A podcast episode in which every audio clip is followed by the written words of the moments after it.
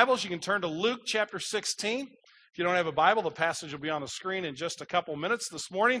We're going to talk about heaven and hell. We're actually going to talk about what Jesus says about heaven and hell. Uh, I've done a little bit of statistical research recently.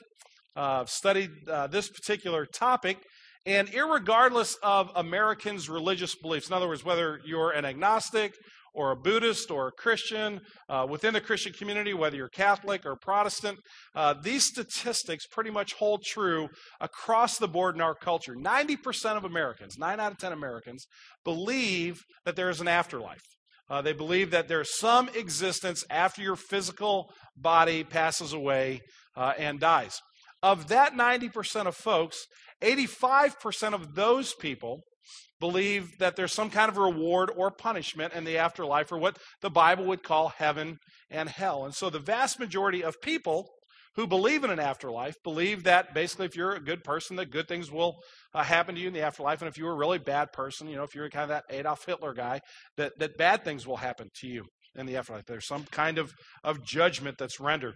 The third statistic is this. 97% of the people that believe in heaven and hell believe that they're going to heaven now, that should not surprise you. if there is a heaven, if there is an afterlife, if there is something positive, you would, it would only stand to reason that the vast majority of people think they qualify and think that that's where they will spend eternity.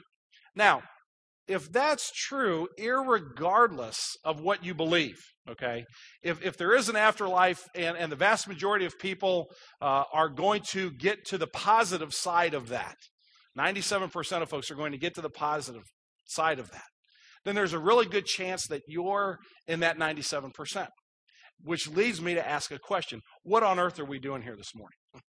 Church is completely irrelevant if what Americans believe is true. Americans have said it doesn't matter what you believe, the vast majority of us are going to a really good place for all of eternity. Well, if that's the case, then I'm wasting your time. And I need to apologize to you. And I need to tell you to go out and live however you want. Try to be a nice person and enjoy life, but you don't need to waste your time with God. You don't need to waste your time with faith. You don't need to waste your time with worship or with studying uh, the Bible. You just need to go and be a relatively good person, and you're going to get in. You know, running a church costs a lot of money. I mean, we have a pretty hefty budget here at Green Tree Community Church. We don't even own a building, and we still have a pretty good sized budget. We have have lots of staff members, lots of ministries, and it seems to me that if if what we believe as society is true, then you guys are wasting your money. I'm wasting my money that I give to Green Tree. Takes a lot of time to put a sermon together. It takes a lot of time to make a worship service happen on Sunday morning. All those people that are investing their time are wasting it. They would be much better spent watching a football game or going and playing golf or doing a nice deed for someone. The facts are if heaven is for almost everybody and it's regardless of what we believe, then I am convinced that this is a waste of time. However, I have to stop and ask myself one question what does Jesus think about heaven and hell? Jesus is the one person who claimed in all of history to be God. He's the one person who backed that claim up with his teaching, with his life, with the activity of his life. And when Jesus talks about the afterlife, I think it's relatively important to find out what he says. Now, I'm not suggesting this morning that everybody in this room is going to believe the verses I read in just a couple of minutes. But I think it's paramount that you and I both acknowledge the fact that A, Jesus claimed to be God, and B, he claimed to have an insight into your eternal destination and mine. So whether we believe it or don't believe it, it is at least worth our time to consider what Jesus said and weigh that in the balance of this question of eternity. So, with that in mind, uh, follow along your Bibles or listen as we read uh, Luke chapter 16. We'll start in verse 19 and read through the end of the chapter, about 12 verses. Jesus is teaching and he tells this story. There was a rich man who was clothed in purple and fine linen and who feasted sumptuously every day. And at his gate laid a poor man named Lazarus, covered with sores, who desired to be fed with what fell from the rich man's table. Moreover, even the dogs came and licked his sores. The poor man died and was carried by the angels to Abraham's side. The rich man also died and was buried. And in Hades, he began to be in torment. And he lifted up his eyes and he saw Abraham far off and Lazarus at his side. And he called out, Father Abraham, Have mercy on me and send Lazarus to dip the end of his finger in the water and cool my tongue, for I am in anguish in the flame. But Abraham said, Child, remember that you in your lifetime received your good things, and Lazarus in like manner bad things. But now he is comforted here, and you are in anguish. And besides all this, between us is fixed a great chasm. Uh, a great chasm has been fixed in order that those who would pass from here to you may not be able, and none may cross from there to us. And he said, Then I beg you, Father, to send him, send him being Lazarus, to my father's house, for I have five brothers, so that he may warn them lest they also come to this place of torment. But Abraham said, They have Moses and the prophets. Let them hear them. And he said, No, Father Abraham, but if someone should go to them, goes to them from the dead, they will repent. And he said to him, If they do not hear Moses and the prophets, neither will they be convinced if someone should rise from the dead. This is the reading of God's holy and perfect word. To him alone be glory. Let's pray together.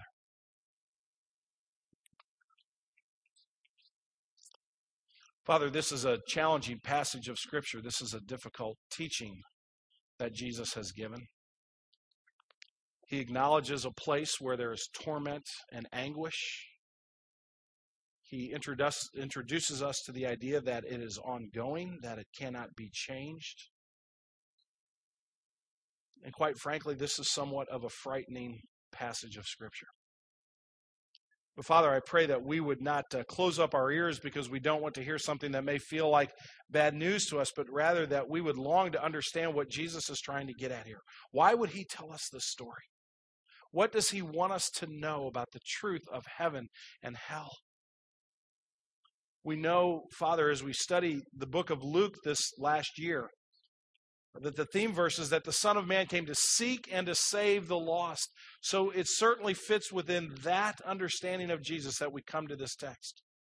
Jesus comes as the seeker and the saver of the lost, not as one who would just want to scare us or cause us to live in fear and doubt and anxiety until that day when we die, but rather that he comes offering hope and life and a promise.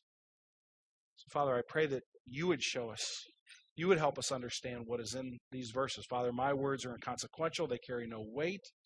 Lord, I am sinful. I have fallen short this week of loving you as I should and loving my fellow man. Father, I confess that to you. I ask that my sin would not stand in the way of what you want each and every one of us to hear this morning. Lord Jesus, I pray that you would come and that you would be our teacher. We pray in your name. Amen. Well, as I've gone through this passage this week and I've wrestled with it greatly, um, there's two or three different ways you could approach it. So I'd like to try out two or three different sermons and see which one you think is the best. Would that anybody got lunch plans? We're just kidding. Um, what I'm going to do is I'm, I'm just going to give you my observations about this text, and it might not be the typical way that that you would preach it, but as I looked at it, I thought, you know, if I'm willing to just kind of make some observations, I think it will become clear what God is trying to say. So that's the way I'm going to approach it this week. I have six observations about this test, text, and I'm just going to throw them out there for you all to consider. The first observation is I just want you to look with me at the characters uh, that Jesus introduces in this story, verses 19 through 21. There was a rich man who was clothed in purple and fine linen and who feasted sumptuously every day. Okay, that's our first character. And here's character number two. And at his gate was laid a poor man named Lazarus, covered with sores, who desired to be fed from what fell from the rich man's table. Moreover, even the dogs came and licked his sores. Now, friends, it, it doesn't take anybody, you know, with a whole lot of sense to see that these are two very diametrically different sets of circumstances. You have on the one hand the rich man who lives in dazzling splendor. This is a man who is very, very wealthy, uh, and he's depicted as the ultimate consumer. It says that every day, or literally in the Greek, day after day after day, he sat at his table and he, and he dined on the finest of foods. And he wore the very best clothes that money could possibly get by. This guy would fit in great in the United States of America today. We are, we're a consumer mentality, and he was the ultimate consumer. He's obviously obsessed with himself. He makes sure that he has the very best, but he cares little or nothing for either God or others because Jesus doesn't mention anybody else in his introduction. He simply tells us about his tone or about his attitude, and it's all about him. You know, we used to say to our kids when they were growing up and, and, sometimes in their teenage years, not that this would apply to any teenagers in this room, we say, you know, it kind of feels like you think that you're here and the rest of the universe is, is kind of going around you. You know, you think that, that you're the most important. And that's how this man felt. He was preoccupied with his own comfort. And more than that, he was preoccupied with his comfort in this life. He had no interest or no inkling at all about eternal matters or looking at life with an eternal perspective. He had a temporal perspective. He thought only about this world, and he had no mercy for anyone else. This introduction is a scary introduction because it paints a person who is completely obsessed with themselves. I was in the airport in New Orleans on Wednesday morning coming back uh, from a board meeting of an organization. I sit on the on the board.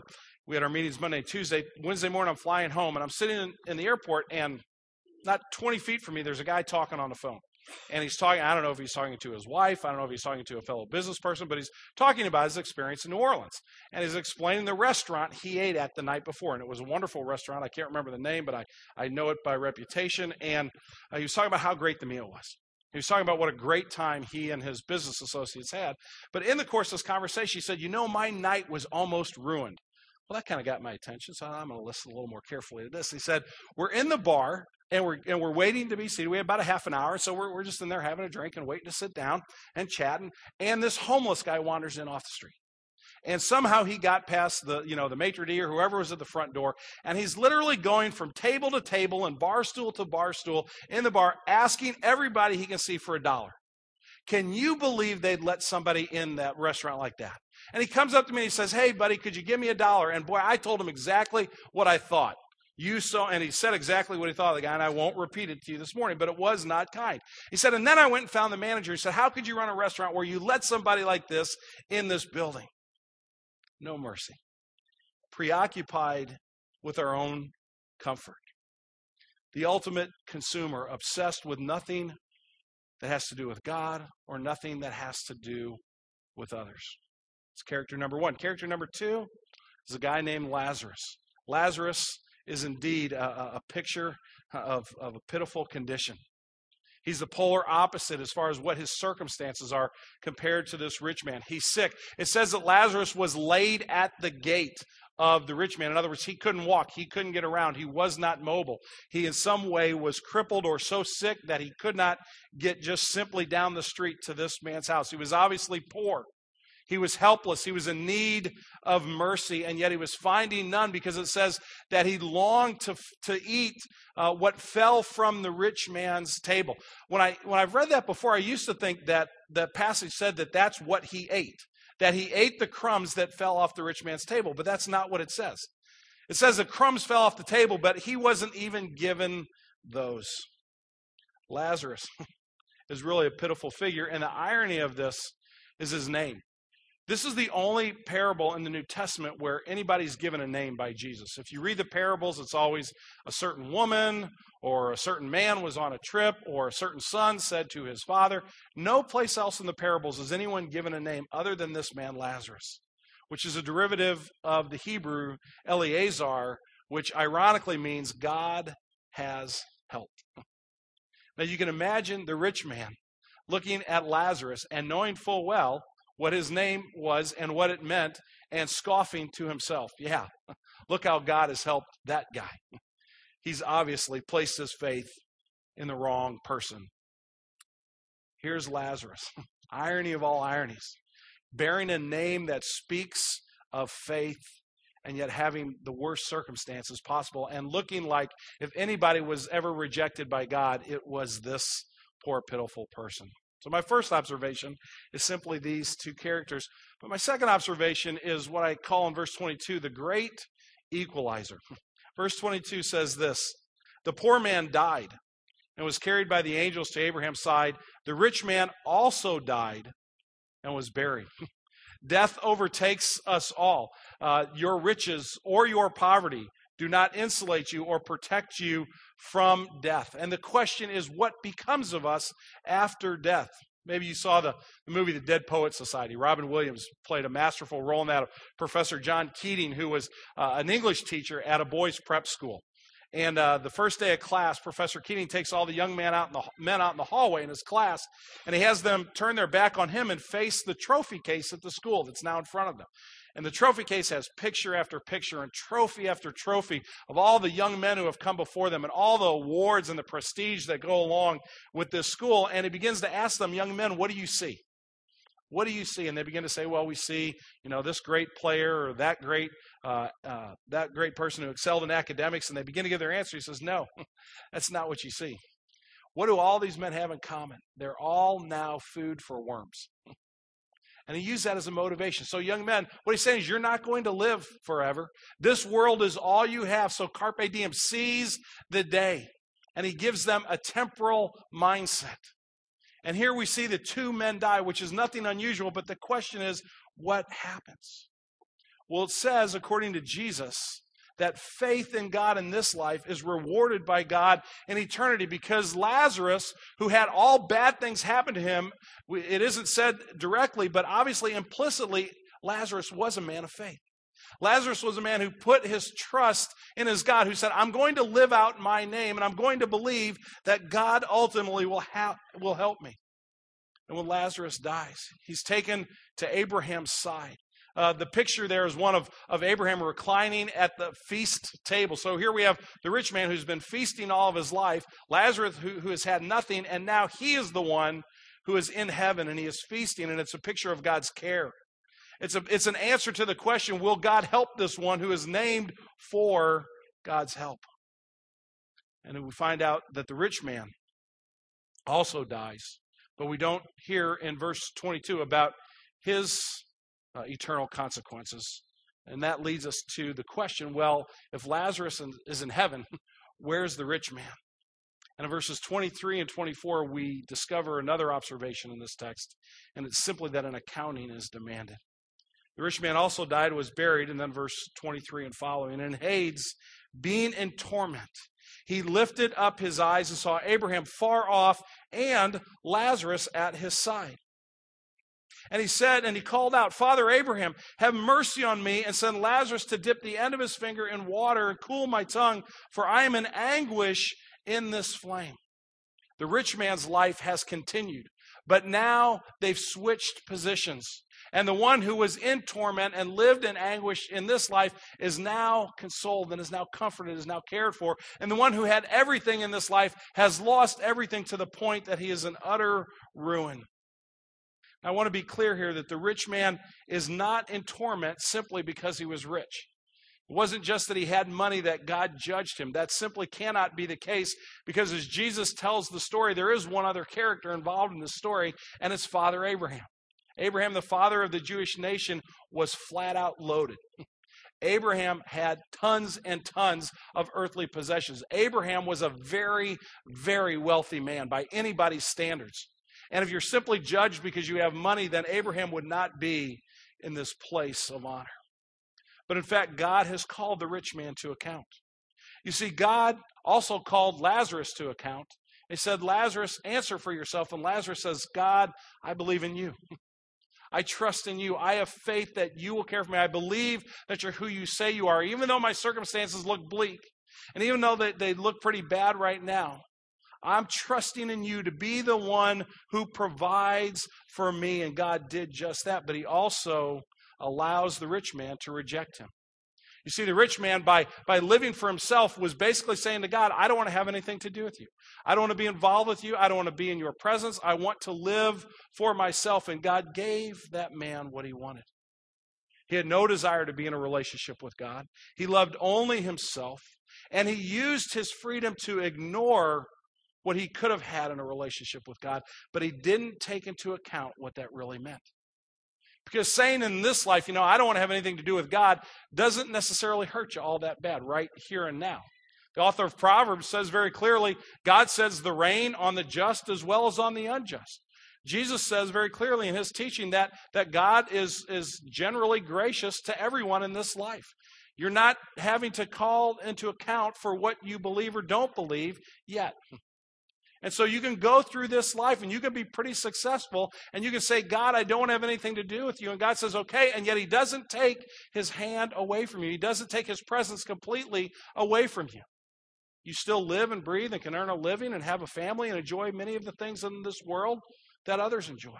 But there comes a moment.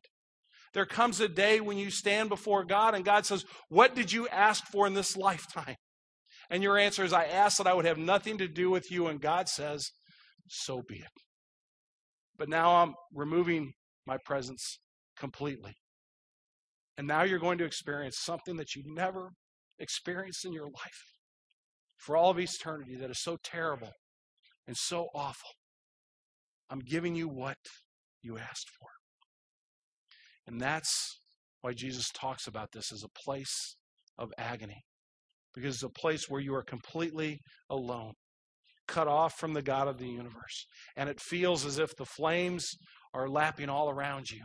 And your tongue is sticking to the roof of your mouth because for the first time, but now forever, you see that you're all alone. Jesus is teaching us here that life is not temporal, but it's eternal. But Jesus is also teaching that the condition of the afterlife is potentially glorious or ruinous. So, what do we do? How do we apply that teaching? Well, I think that begins to come in my fourth observation in that this text, which I'm simply saying is the time is now. Look at verses 25 and 26.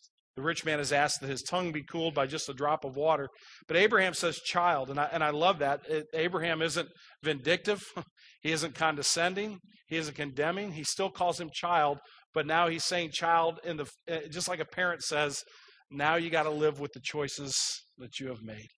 Child, remember that you in your lifetime received your good things, and Lazarus in like manner bad things, but now he is comforted here, and you are in anguish.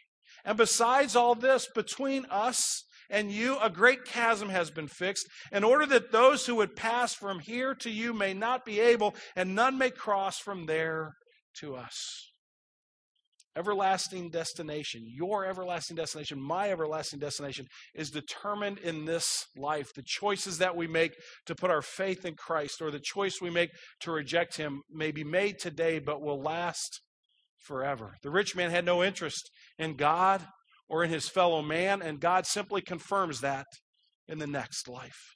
Lazarus lived in faith even when he was destitute, even when, even when things looked terrible. Lazarus put his faith in God, and God brought his experience full circle. Their eternal destination, our eternal destination, is fixed upon death, and it will not change. Both heaven and hell are forever. The metaphor that's used in the story is, is uh, Abraham saying there's a great chasm. There's, you know, think about the Grand Canyon. You've ever stood at the Grand Canyon. We had the privilege of doing that a few years ago. Magnificent. But I wouldn't think that I could get from one side to the other. And Abraham makes that point. He says, There's no way you can cross over. There's no way, even if I wanted to send Lazarus, I couldn't do it. There's literally impossible. Why? Because God is determined that once death comes, the choices that we make, we are now held accountable. And in a sense, isn't that uh, not that the right way to parent your kids? Don't you want your children to understand that, that decisions they make carry consequences? You know, if you're a teenager, you've probably heard your mom or dad say that. You know, the choices you make, you're, you're going to have to live with those choices. And I want to help you learn now to make good choices. And if you don't, uh, there are consequences involved. And I think, you know, that in many ways, our culture doesn't live that way anymore. In many ways, we, we even as parents, sometimes we make the mistake, and I believe it's truly a terrible mistake, of insulating our children from the repercussions of the choices they make instead of allowing them to learn through them.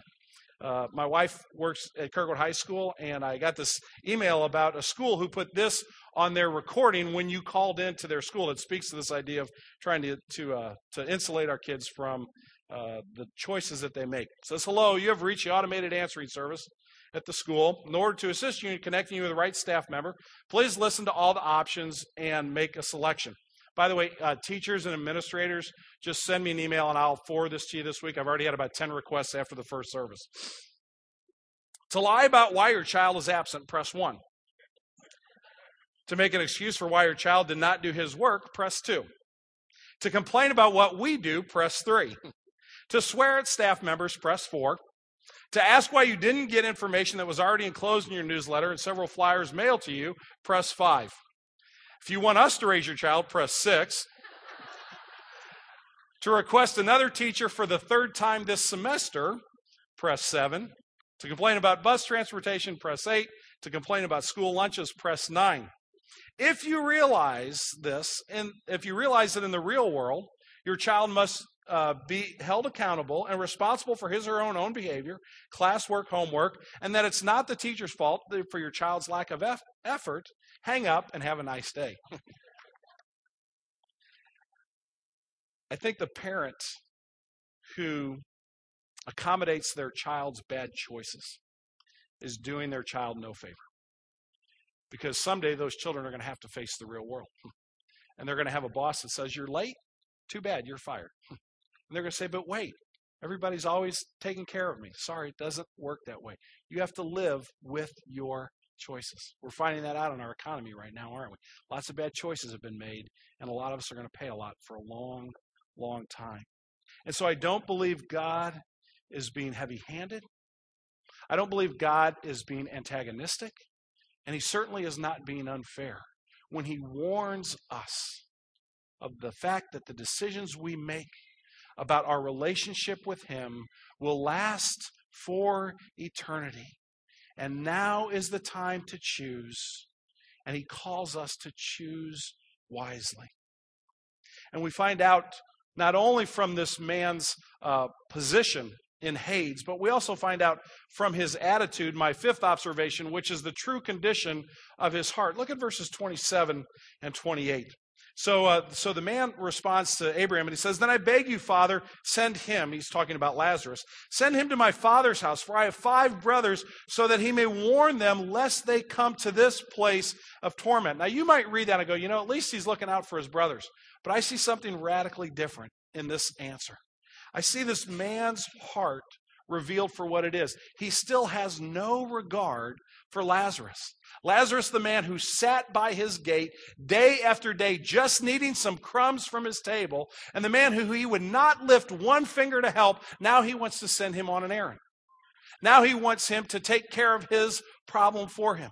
And he reveals the fact that he is still obsessed with himself and he still wants others to serve his purposes. There's no confession of sin here. Don't you find it just a tad bit odd that this man doesn't look into heaven and see Lazarus and say, Lazarus, I, I know I'm paying for what I did, but I need to ask your forgiveness because I basically starved you to death. I basically ignored your sickness. I basically, I let the dogs take better care of you than I would. And I had all the resources in the world at my disposal. Could you find it in your heart to forgive me? No, none of that. Abraham, send Lazarus on my mission. The true nature of the fact that he's still consumed with his own agenda is revealed. And Abraham gives a stark answer. My last observation is that Abraham talks about all that is necessary for us to decide, verses 29 through 31. But Abraham said, They have Moses and the prophets. Let them hear them. And he said, No, Father Abraham, but if someone goes to them from the dead, they will repent. And he said to him, If they do not hear Moses and the prophets, neither will they be convinced if someone should rise from the dead. Abraham says they have.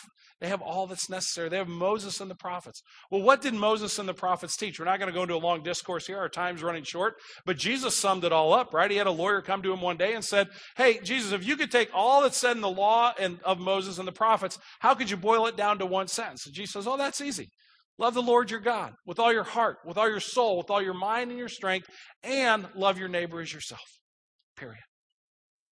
The rich man had heeded that warning and had thought along those lines, maybe the outcome would have been different. But if you're like me, you sit there and you say, okay, that's good, but it, but it's also bad because I haven't loved God with all my heart, soul, mind, and strength.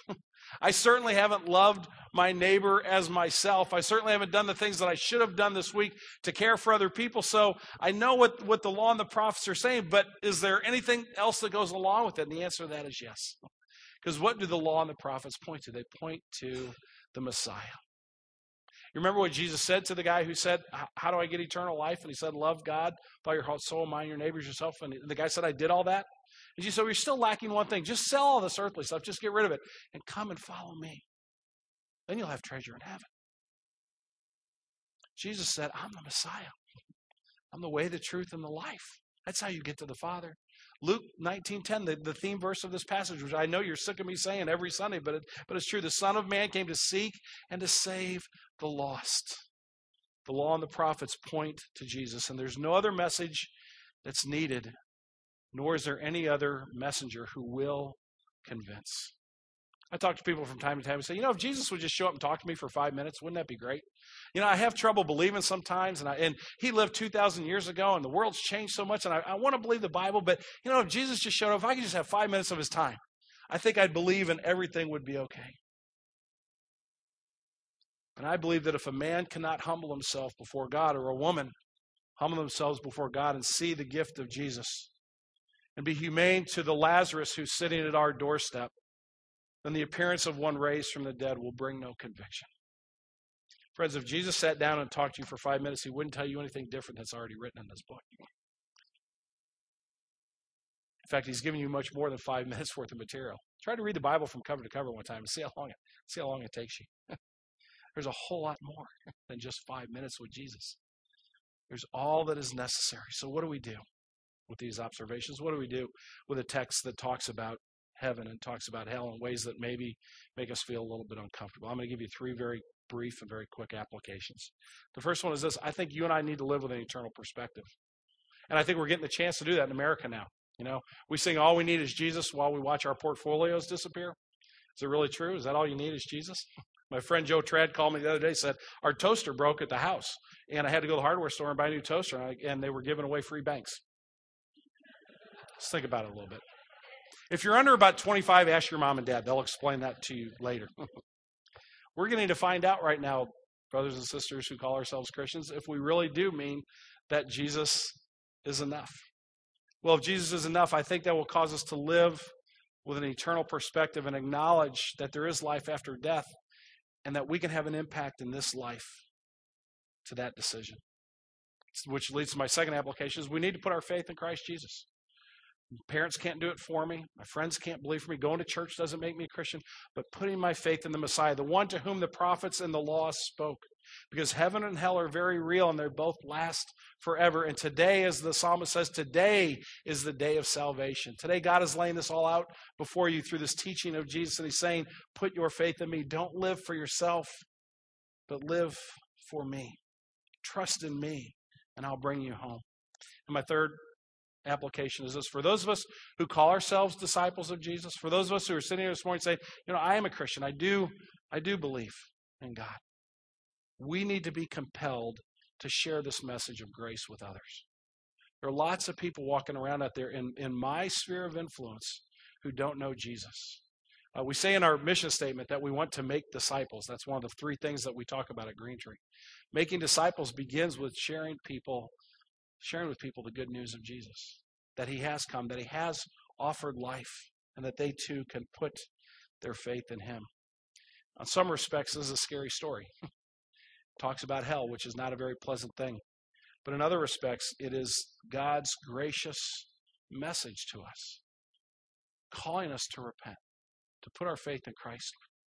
And each one of us need to do that personally. And then as disciples of Jesus, we need to tell other people that good news. Will you pray with me?